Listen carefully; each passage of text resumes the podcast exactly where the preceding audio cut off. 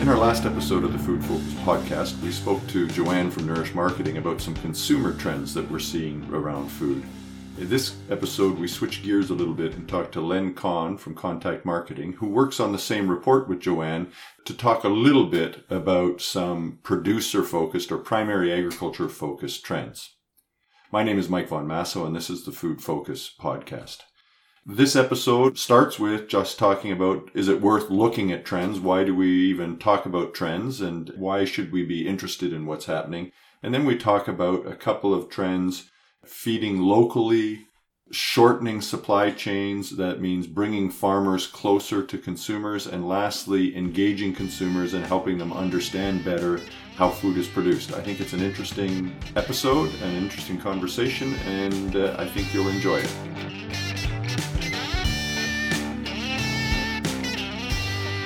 Well, hello, Len, and thanks for taking the time to join us. Good afternoon, Mike. Good to be here. Well, Len, you uh, generate with Joanne, who was a guest on our last podcast, uh, a trends report, and you and I both speak and, and think a lot about changes coming down in the food system.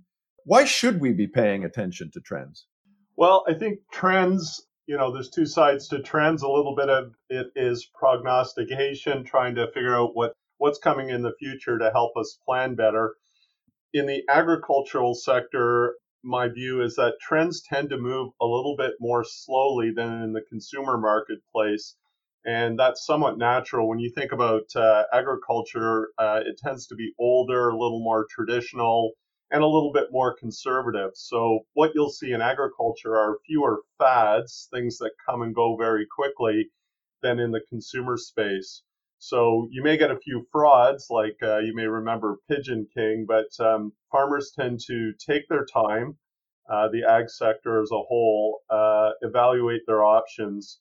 So, for example, back in the day, we were doing some work for a crop protection company, and we wanted to do a tour in Western Canada, and we were looking for a couple of partners the phone partner at the time, and I'm guessing this would have been the um, you know the mid 2000s, was BlackBerry because BlackBerry was the predominant phone brand in agriculture across Canada.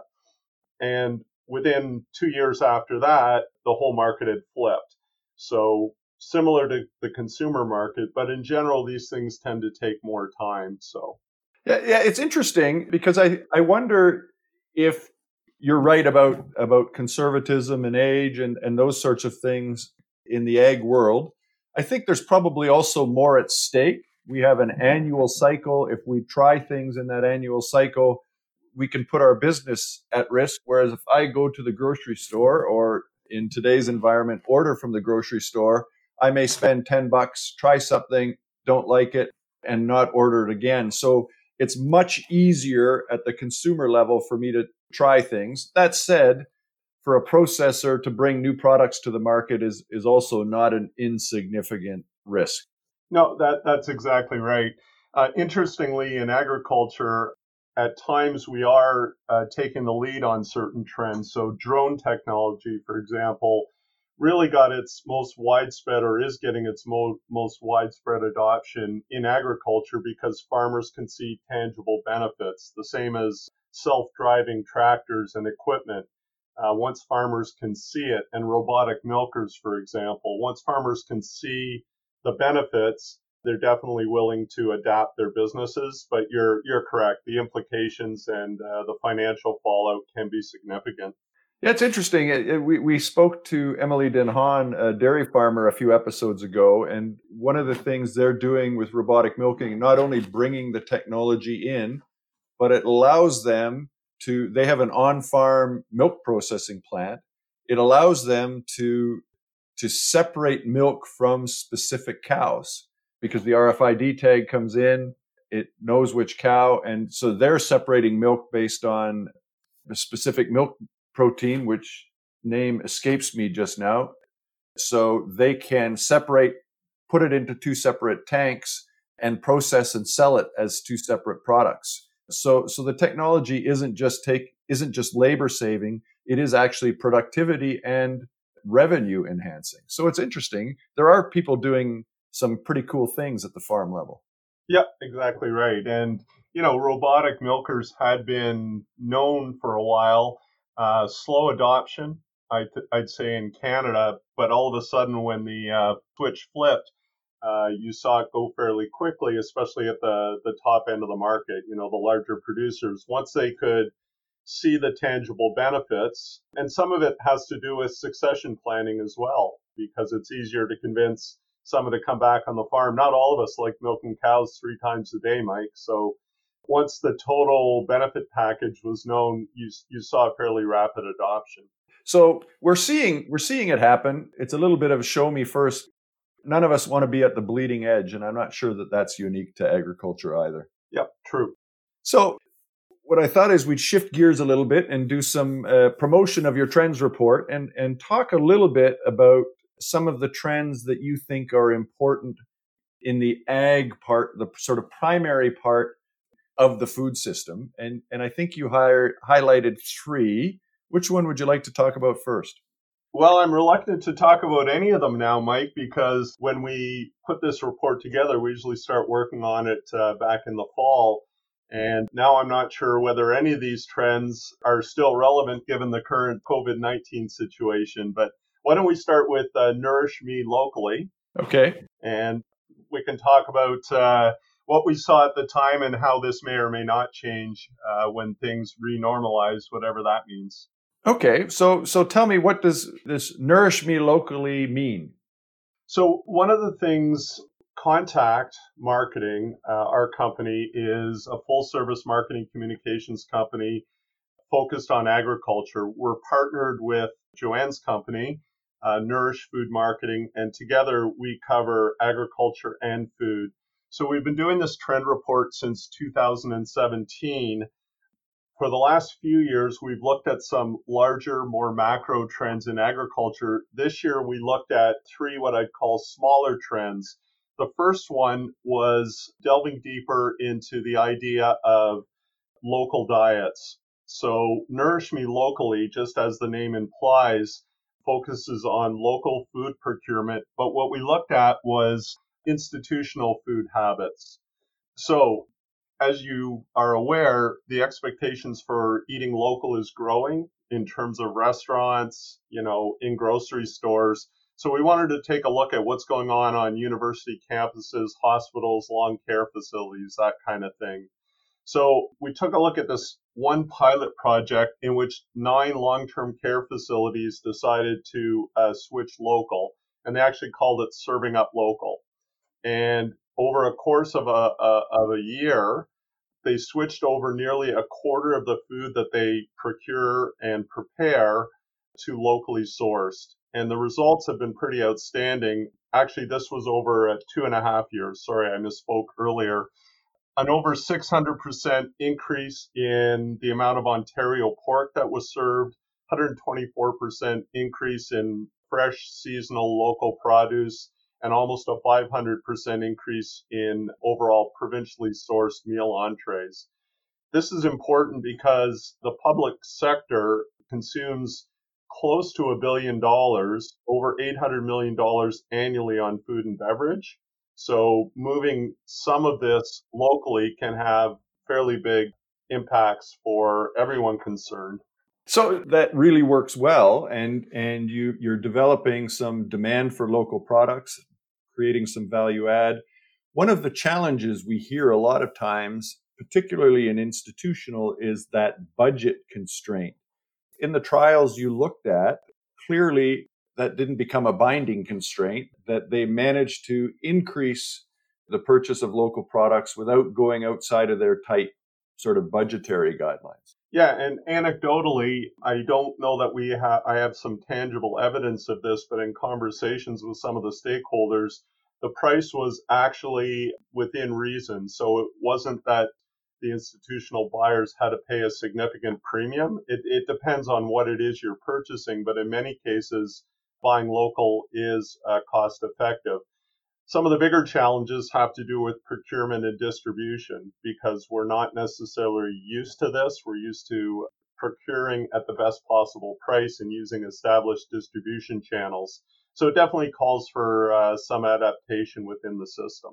So, so it's not necessarily a price premium. I've done some, I've done some work in this in this area too, and participated in a pilot, and we had the exact same experience. The issue isn't necessarily cost; it's finding the distribution infrastructure that really makes it possible to do this. And the investment isn't in the cost of procuring, but in the search costs for finding and developing those relationships. Once you've done that, once you've established a relationship with a supplier who can give you those things, it really goes relatively smoothly. It's those upfront search costs that sometimes deter people because often it means you have to buy from more than one for more than one distributor whereas they're used to saying oh i can call that big main mainline distribution company check one form and have one delivery every day. Whereas in this case, I might have to deal with two or three different distributors. Yeah, that's exactly right. And that's why we flag this as a trend. It's not something that'll necessarily happen overly quickly because the institutional buyers do have to get used to doing things differently than they may have in the past. So it's really critical that uh, these facilities work closely with food service providers who are also committed to sourcing at least some of their output locally. And uh, that's why, you know, the serving up locally was viewed as a pilot project.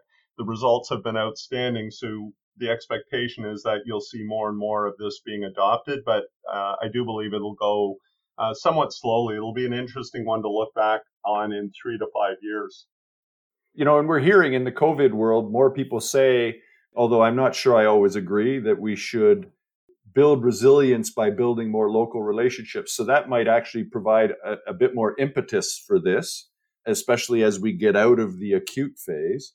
And I think it's maybe a bit referring back to our earlier conversation about robotic milkers.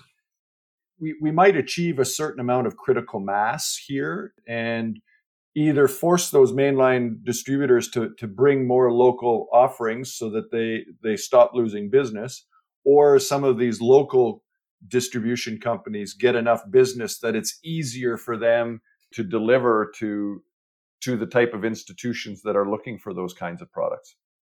Yeah, and, and I do think this is one area where the current COVID 19 situation has the potential to drastically um, change the way people think about food.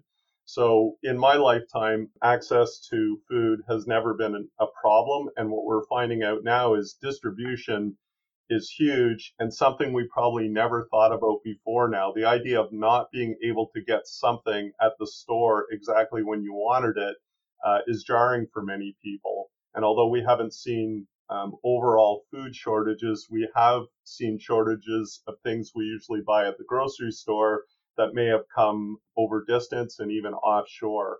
So I do think this could be one of those uh, lingering effects of the current situation. So that's interesting. That's the first one. I think your your second one you called near me. Tell me what you mean by near me as a trend.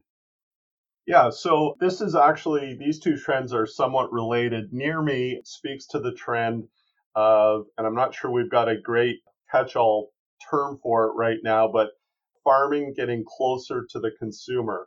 So we are very much, uh, I'd say over the last 40 years, agriculture has been pushed farther and farther away from where we live. Food that is produced is then distributed, processed, ends up in a grocery store there's a new trend that we're seeing of actually producing food in the community. So by definition, this is uh, smaller farming, and it's it's bubbling up organically. Growers finding in or growers, urban farmers in a way finding innovative ways to bring local food right to where the consumer is. So there are companies out there or small organizations. There's one called City Beat Farm, and um, you can look these all up. Uh, Fresh City Farms. And here in Guelph, uh, where I'm speaking to you from, there's a company called Lady Sarah's Bounty. And these are all uh, entrepreneurs growing food right in the communities in which they live, and then finding ways to uh, to sell them to consumers in the local area. So it's it's actually hyper local food production, if you will. So, so what are the benefits of doing this this hyper local production? Well, I think what you're seeing is demand for it. So I guess Guelph, I've always thought is a fairly, I don't know if it's trendy, but a little left wing, left leaning uh, kind of city. And there's a huge demand for food that people know how it's been grown, where it's been grown, and there's a bit of a story behind it, uh, as opposed to a loaf of Wonder Bread, which, you know, there's no better toast than white bread made with Wonder Bread. So there's always demand for that. But now there's a significant enough demand for this uh, hyper local uh, type of produce that these groups are springing up and taking advantage of it. Again, this is not something that is going to replace the conventional food supply, but I do believe it will augment uh, the way we've been traditionally buying groceries. You, you anticipated my next question perfectly, Len. Is is is this going to replace the sort of large integrated global food system we have, or is this is this complementary so that it it provides those customers who want this kind of narrative based perhaps uh, with a different climate story or something like that product to access that product and rather than replace the rest of our production yeah most definitely it will be a niche kind of opportunity but one that we see growing uh, beyond Guelph and Vancouver and Toronto, which is where we're seeing um, most of the activity going on right now. But it, it is not meant to, nor are we capable of replacing the majority of our food supply.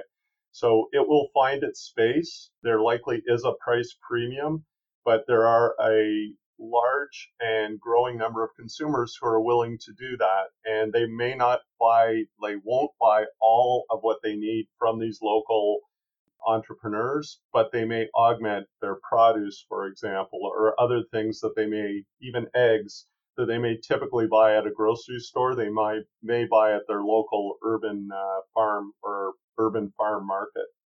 And and this might be a perfect segue into your last trend, but I'm going to finish on this trend. One of the benefits I think of of that approach, or or sort of the urban production, closer to where people get a better understanding of of how their food is produced and maybe a better appreciation of it and maybe think differently about the totality of their food basket and not just the products that they're getting from these local entrepreneurs.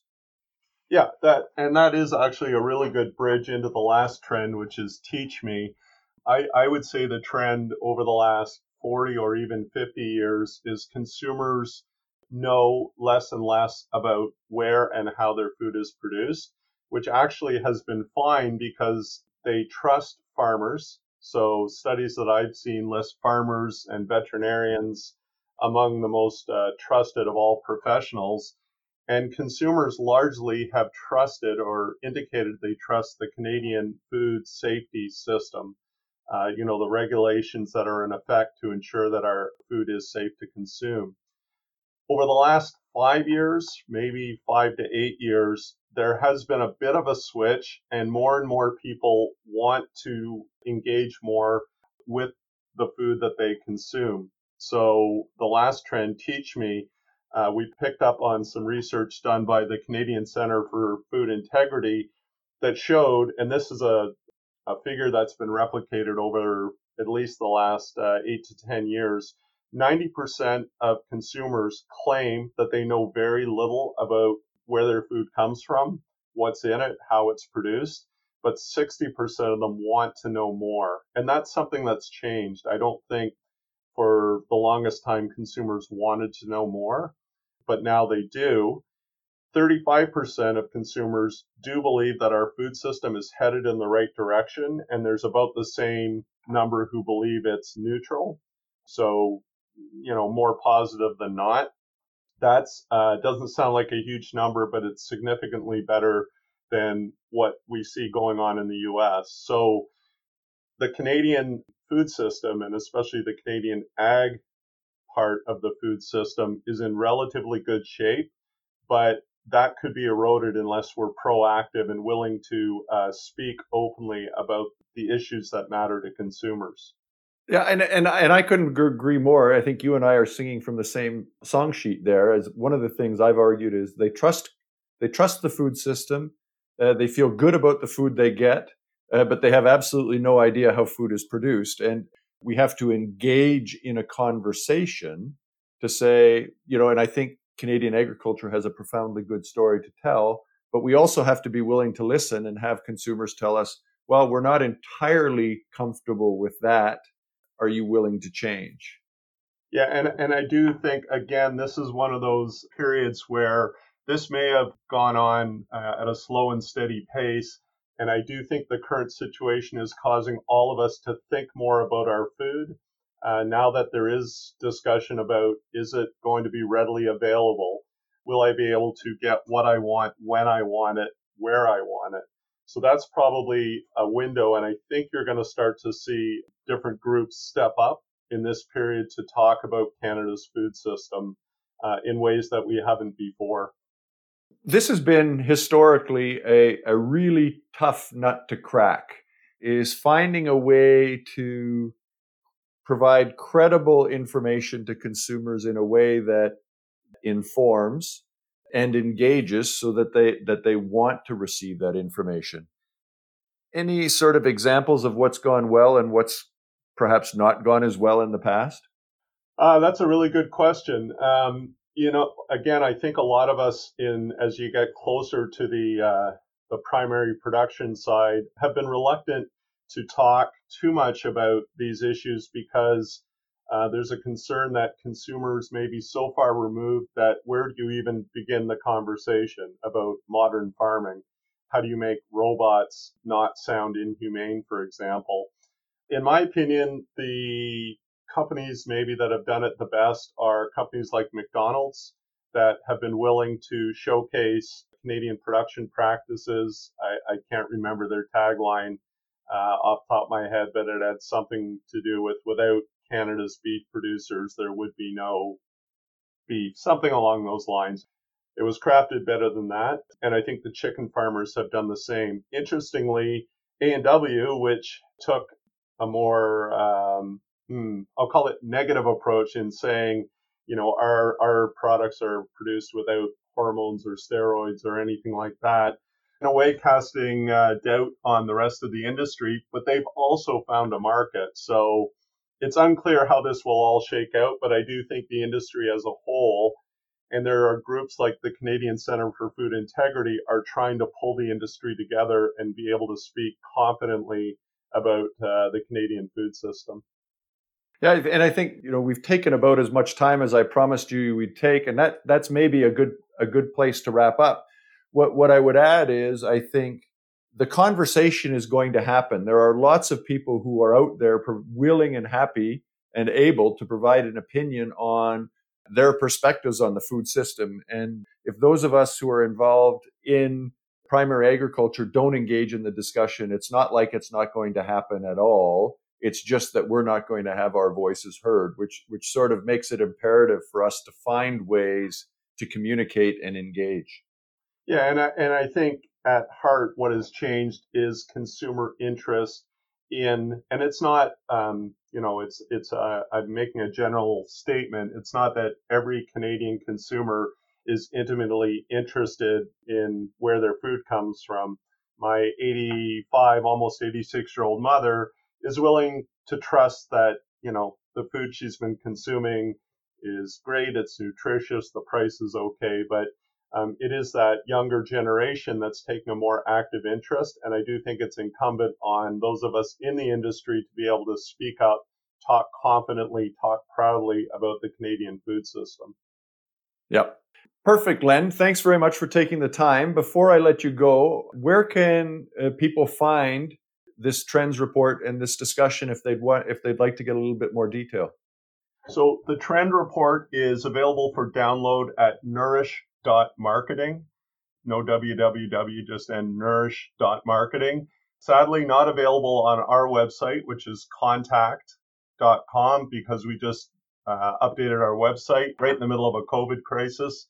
So I need to uh, enable that functionality. If you want to check us out, we're K-A-H-N-T-A-C-T dot com, but the report itself, nourish.marketing. Perfect. Well, thanks for taking the time, Len. I look forward to having another discussion. I think you and I have uh, lots of things we could talk about, and hopefully you'll be willing to come uh, and join us for an episode again in the future. Absolutely. Thanks for the time, Mike.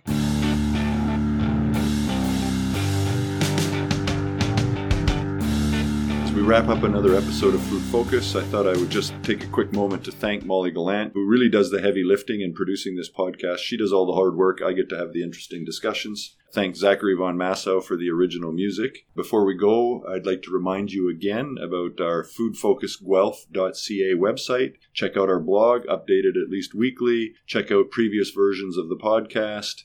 Check out our trends report and get in touch with us. Food Focus at uoguelph.ca. We'd love to have you send us comments, ideas, suggestions, and just to interact and hear what you're thinking about. Finally, if you like the podcast, please take a moment to rate us wherever you get your podcast, as this helps other people find us. So, thanks again. Hope you enjoyed it and looking forward to talking to you again soon. Bye bye.